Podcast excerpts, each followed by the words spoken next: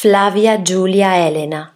Di famiglia plebea, Elena venne ripudiata dal marito, il tribuno militare Costanzo Cloro, per ordine dell'imperatore Diocleziano.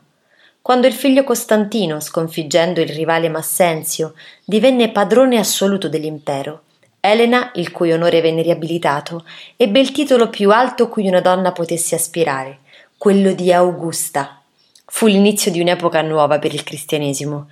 L'imperatore Costantino, dopo la vittoria attribuita alla protezione di Cristo, concesse ai cristiani la libertà di culto. Un ruolo fondamentale ebbe la madre Elena. Forse è stata lei a contribuire alla conversione, poco prima di morire, del figlio.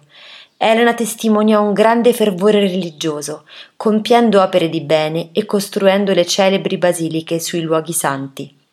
Ritrovò la tomba di Cristo scavata nella roccia e poco dopo la croce del Signore e quelle dei due ladroni. Il ritrovamento della croce, avvenuta nel 326 sotto gli occhi della pia Elena, produsse grande emozione in tutta la cristianità. A queste scoperte seguì la costruzione di molte basiliche. Morì probabilmente intorno al 330.